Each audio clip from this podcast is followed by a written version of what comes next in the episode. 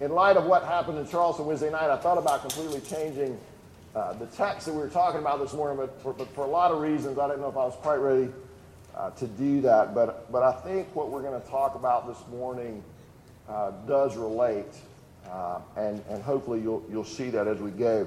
But we're looking at in the, the Gospel of Luke, chapter 18, and I'm going to be reading verses 9 through 14. This is God's Word.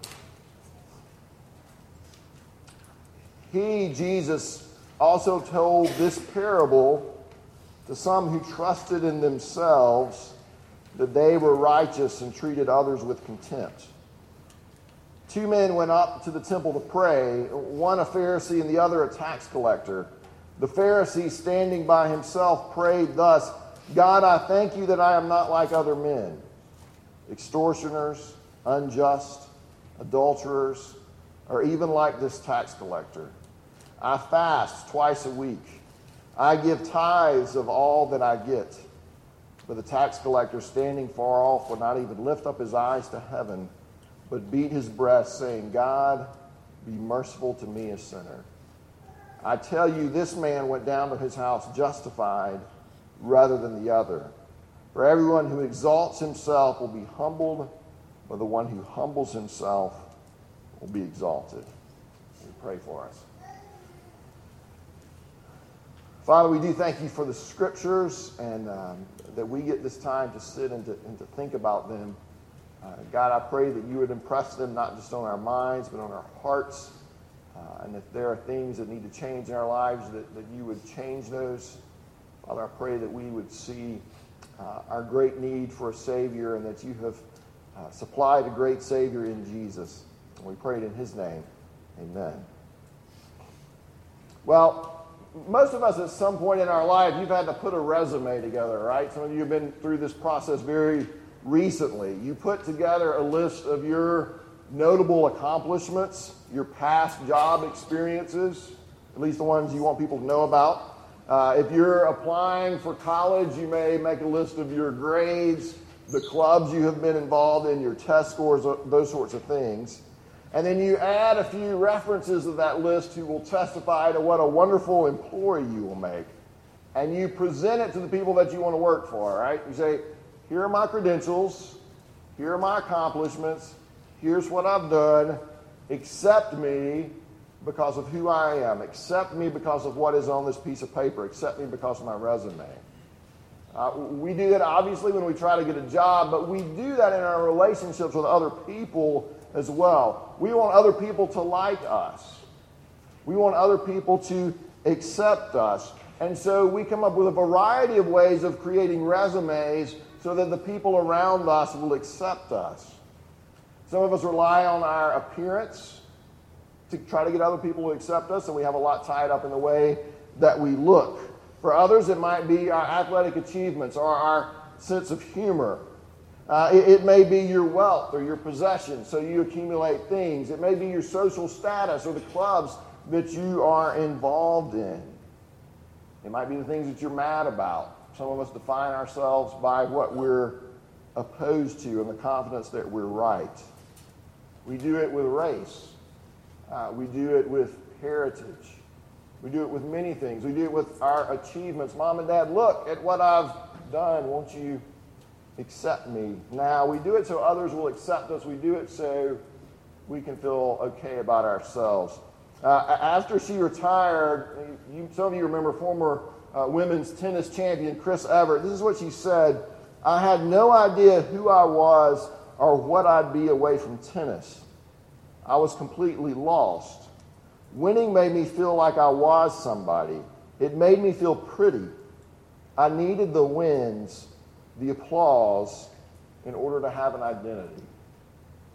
Uh, Scott Sauls writes There is a built in default mechanism in the human heart that triggers us to measure our own beauty based on how we measure up in comparison with others. Uh, sin has left us, in the words of Genesis, naked and ashamed. And so we look for things to cover ourselves. We look for things to, to provide ourselves with an identity, provide a righteousness for ourselves, to provide us with a resume. Uh, we're constantly creating resumes for ourselves to make, to make us feel better about ourselves and for other people so that they will accept us as well. We do it with ourselves, we do it with other people, and we also do this with God. Uh, sometimes consciously, sometimes unconsciously, we're assembling this resume in the hopes that God will accept us. Um, God's existence is a truth that, that presses down on everybody, whether they acknowledge Him or not.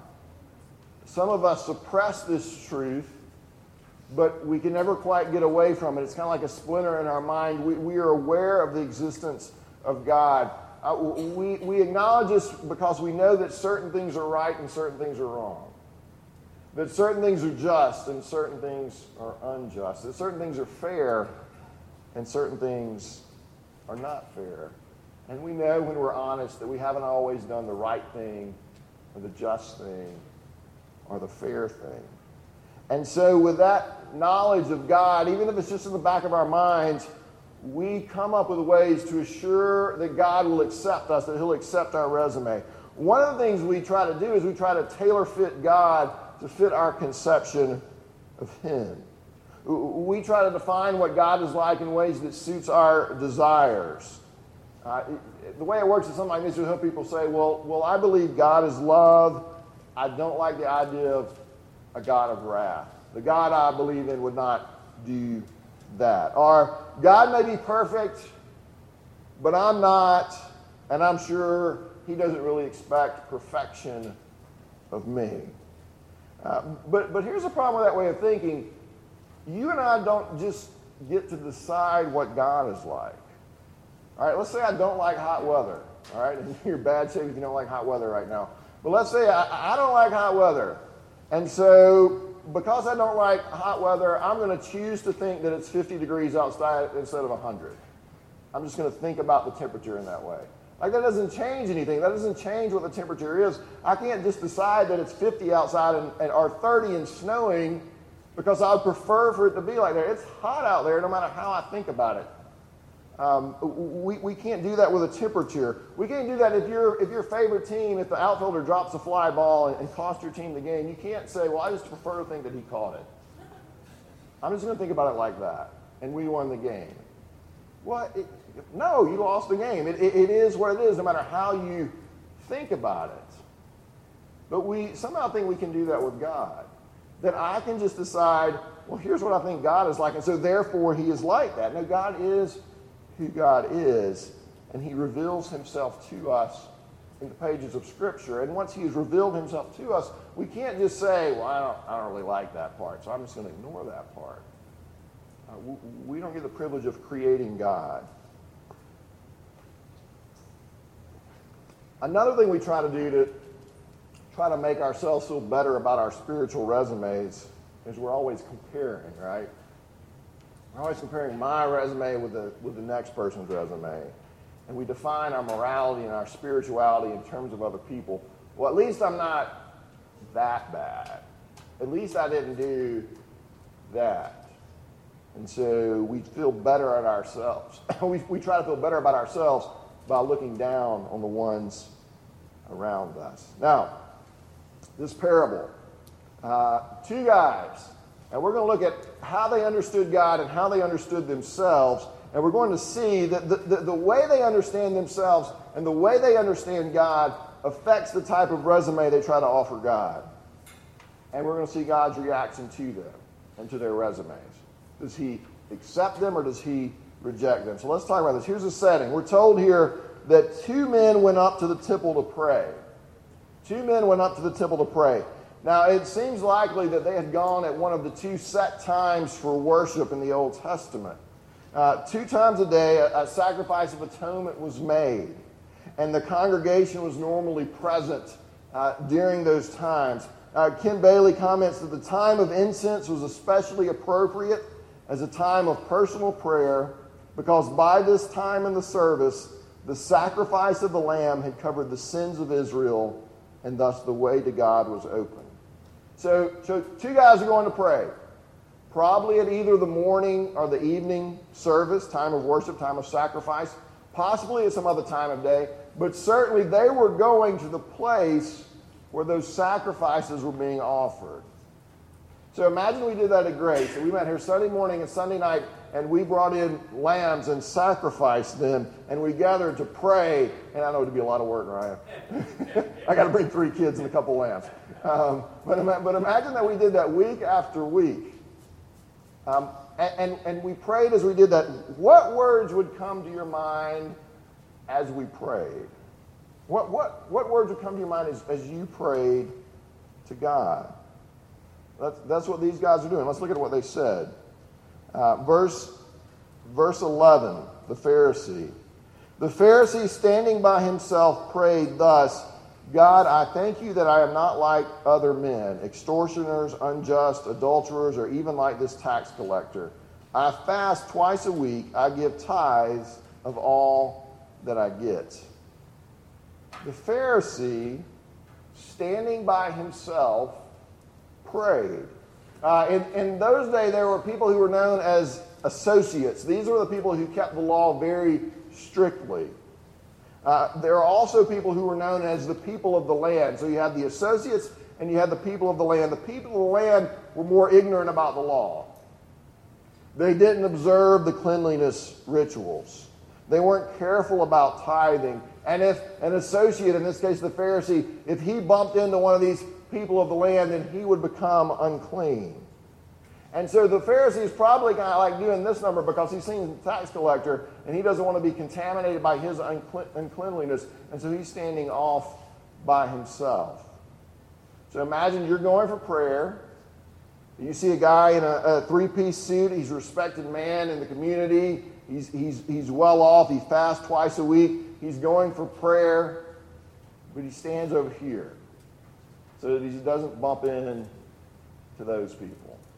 To those people. I want to be as far away from those people as I can.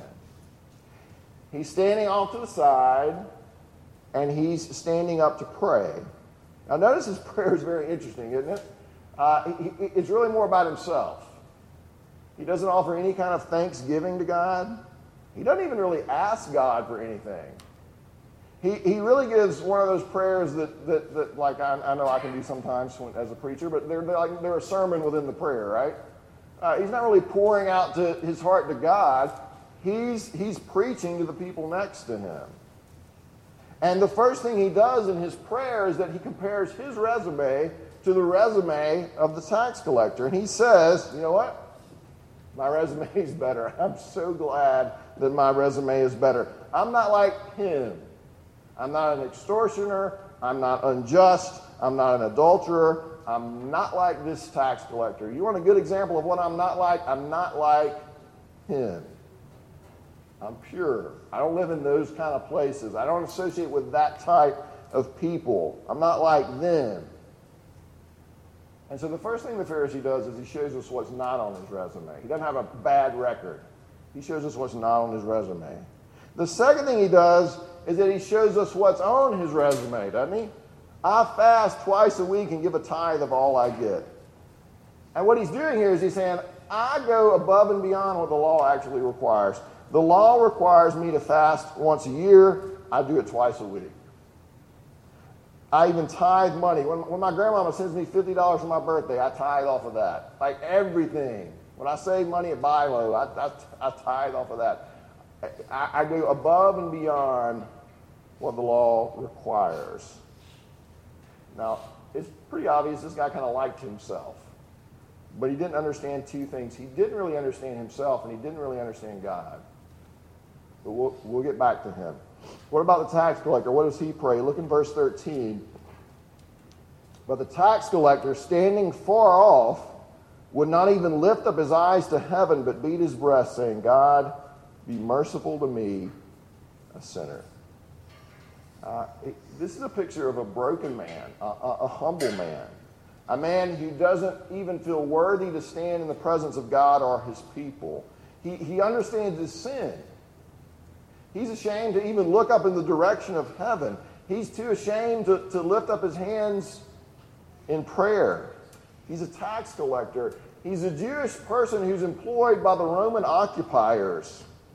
He more than likely charged his own people more than the market or whatever the market would bear. And so his own people hated him. He probably extorted them in many ways. He was a robber, he was a traitor. Uh, there is no way he could pay back everything he owed. There is no way he could even find everybody that he owed money to to try to make things right. He has no resume to offer anybody. He has no resume to offer to God. And so he simply stands and beats his chest, which is this sign of anguish and sorrow, and says, God, be merciful to me, a sinner. Uh, literally, the Greek is the sinner. God, be merciful to me, the sinner. This is somebody that's spent their life in sin, in life doing their own thing, their whole life living for pleasure, and then God begins to convict them. And they see who they really are before God. And they say, God, have mercy on me, the sinner. This is someone who comes to God empty handed. He doesn't, he doesn't do the comparison game. He doesn't say, look, well, at least I'm better than this other guy over here. He doesn't try to get his references to say something good about him because he knows there's nothing good that can be said about him. And so he simply says, God, be merciful to me, a sinner. Now, what did these guys understand and not understand? There's something about God and about ourselves that we have to understand. The Pharisee didn't get it, but the tax collector did. The Pharisee doesn't understand the full extent of the demands of God's law. Um, God says about his law, cursed is everyone who does not continue to do everything written in the book of the law. Whoever keeps the whole law but stumbles at just one place is guilty of breaking the whole thing. And, I, have used this example before, but we think breaking the law, we think of it more like breaking out an individual pane in one of those windows. And we're like, well, at least I just broke only one pane out of the law. And it's really more like the whole thing is just one big sheet of glass. And if you break it anywhere, you've broken the whole thing. If you break it at any point, you've broken all of it. God also says that, remember, my, my law is not just about your actions, it's also about your heart. It's about your heart. And Jesus makes his point in the Sermon on the Mount when he, when he essentially says, Look, I'm happy you haven't physically committed adultery, but what about the lust in your eyes and in your heart? I'm glad you haven't literally killed anybody. Good for you. But what about the murder and the hate? That you carry around in your heart? What about the fact that you love money more than you love God? What about the fact that you despise people of other races? Here's what racism is about, and here's what I think is relevant to this text. Racism, first of all, is a failure to recognize that another person is also made in the image and likeness of God. But secondly, racism is really a twisted way of trying to build your own resume.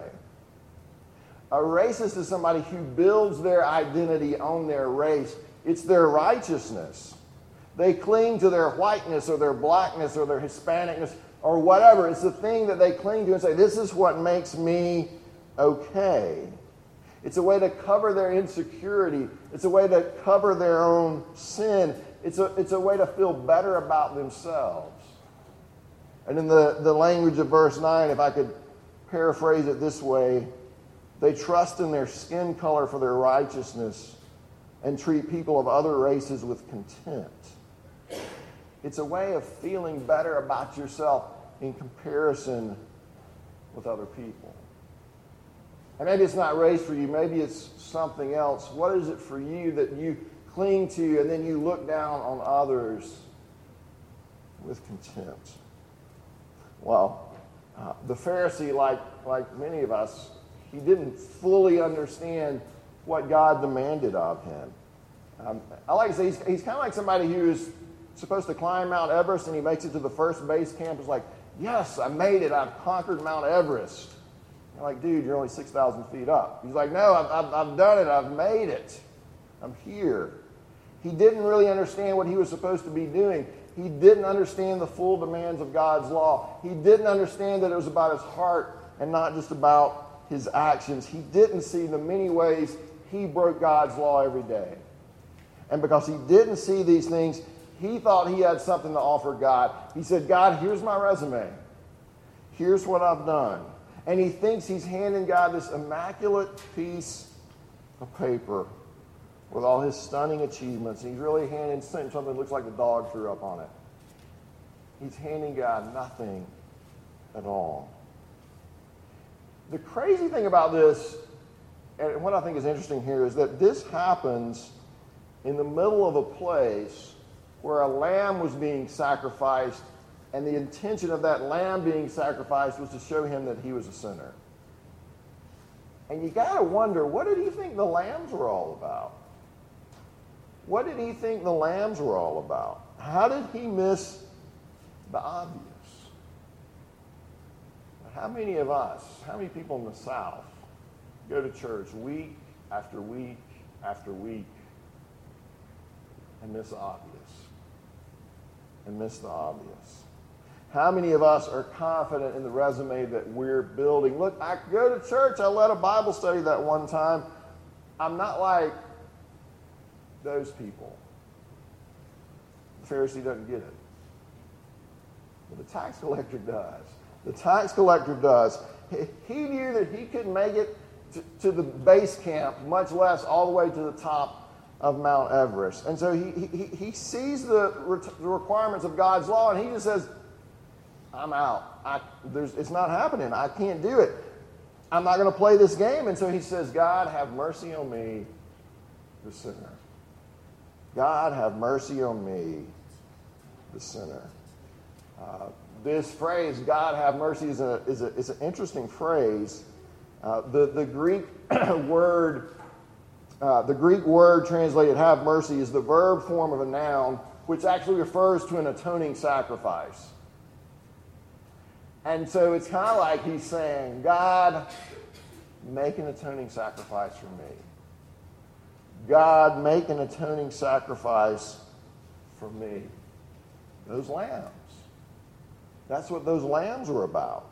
They were substitutes for sinful people who deserved to die. The, the people deserved to die, but here was a substitute for anybody who would latch hold of them by faith. And so the, sacri- so the tax collector is saying, God, make an atoning sacrifice for me. He understood the significance of those lambs being slaughtered.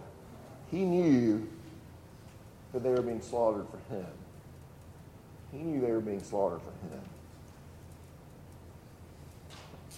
The tax collector saying, God, I have nothing to offer you. I don't have anything to offer to you. But I see that sacrifice. And I need that sacrifice. Would you have mercy on me and pour out your wrath on that sacrifice instead of pouring it out on me? Now, excuse me, here's a question Whose resume did God accept? Did he accept the Pharisees? No. Did he accept the tax collectors? No, actually, he didn't accept the tax collector's resume either. Uh, it's obvious that he didn't accept the Pharisees' resume because we're told that he wasn't justified. Uh, to, to be justified means to be declared righteous, to be declared in right standing in the courtroom. The Pharisee said, Here's my resume. Look at how I've kept your law. Accept it. Declare me righteous. And God says, I can't accept that. You don't understand at all. You have not kept my law. You're not righteous. I can't accept your resume. But what about the tax collector? The text says that he was justified. The tax collector was justified. He was declared to be in right standing with God. He was declared to be righteous. God says, I'm issuing a legal document saying that you have kept my law. How can you do that? Because he hadn't kept his law. See, the, the tax collector doesn't ask God to accept his resume. He doesn't say, Here, look at what I've done, because he knows that his resume is worthless.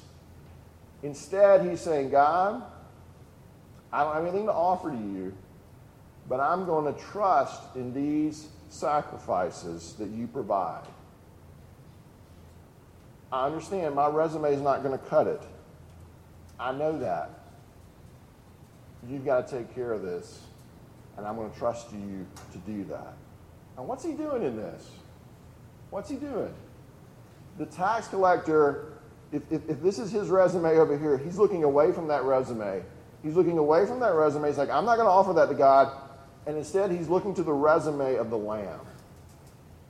He's looking to the resume of the Lamb. John chapter 1. John the Baptist says, Behold the Lamb of God. He's talking about Jesus. Behold the Lamb of God who takes away the sin of the world. Romans 3 All have sinned and fall short of the glory of God and are justified by his grace as a gift through the redemption that is in Christ Jesus, the Lamb, whom God put forward as a propitiation by his blood to be received by faith. Uh, could those lambs really help the tax collector? No. They weren't really doing anything for him, but they were pointing him to a lamb who could do something for him. They pointed to Jesus Christ, the lamb, the sacrifice, the one who stands in and says, I'll receive the wrath of God for you so that it will be turned away from you. Will you trust in what I've done? The Pharisee says no. And the tax collector says yes. Whose resume did God accept? Whose resume did God accept? He accepted the resume of the Lamb.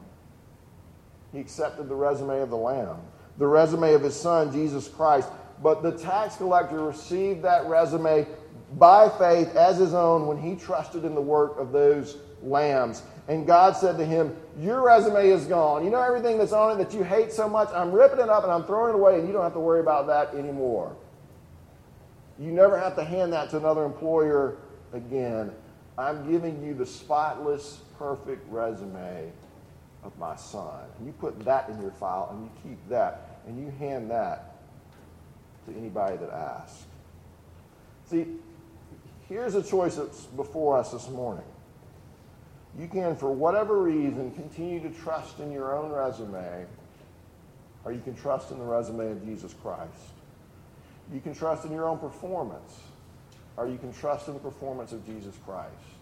You can trust in your own righteousness, or you can trust in the righteousness of Jesus Christ. Racism is trusting in your own perceived racial righteousness. It's trusting in the color of your skin. It's elevating your own race and it's lowering somebody else's race and feeling good about how much higher you are than they are and clinging to that for your righteousness. The gospel says to racists, let go of your pride. Let go of that false righteousness and cling to the righteousness of Jesus Christ. Uh, anybody in this room can be like the tax collector today. And you can go home as one who has been declared to be a keeper of the law. You can go home with the record of Jesus Christ. You can go home with his resume. But you've got to quit trusting in your own goodness and trust instead in what he's done. Uh, some of us this morning may be like Pharisees. We may need to be humbled we may need to see that we have absolutely nothing to offer to God. Uh, some of us have seen that. Some of you have been humbled. Uh, some of us have, have cried out to God for mercy, uh, hopefully all of us, and we, we've, we've placed our faith in Jesus Christ. But we still struggle with guilt. We still struggle with our performance. And you need to hear these words You have been justified. You have been justified. No charge can be brought against you. God's Son has turned aside the wrath of his Father so that you are now his child. And he loves you more than you can imagine. He loves you more than you can imagine. Uh, Scott Sauls, to quote him again, uh, said that because of this, there's no longer any need to compare or compete. There's no need to wear ourselves down by chasing career or applause or respect or being able to, sit in a, to fit in a size four We're not called to be perfectly awesome. We're not called to be perfectly awesome. We are called to be imperfectly faithful because we have been perfectly loved, liberated, and highly esteemed by the Most High. Quit building resumes. The gospel frees you to quit feeling like you, like you have to build resumes for yourself, for other people, for God, and to trust instead in the perfect righteousness of Jesus Christ.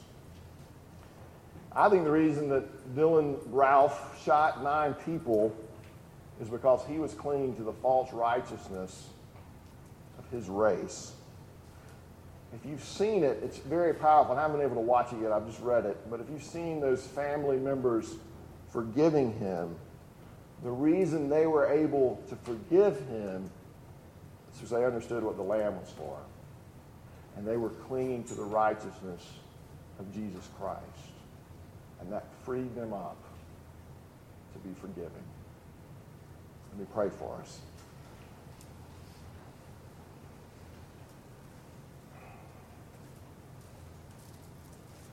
God, we pray, um, well, we confess that we find our righteousness in all sorts of places. And um, I pray that you liberate us from that. Uh, that we wouldn't find it in our, our bank account, our skin color, or how smart we are, or how humble we think we are, or how Christian we are, or whatever it is. God, that you'd free us from trying to impress people with our accomplishments, our grades. God, that you would free us to rest uh, in what Jesus has done for us because he loved us. Help us to rest in his love and rest in his record and rest in his resume that you have given to us. Help us to believe that that's ours. We pray it in Jesus' name. Amen.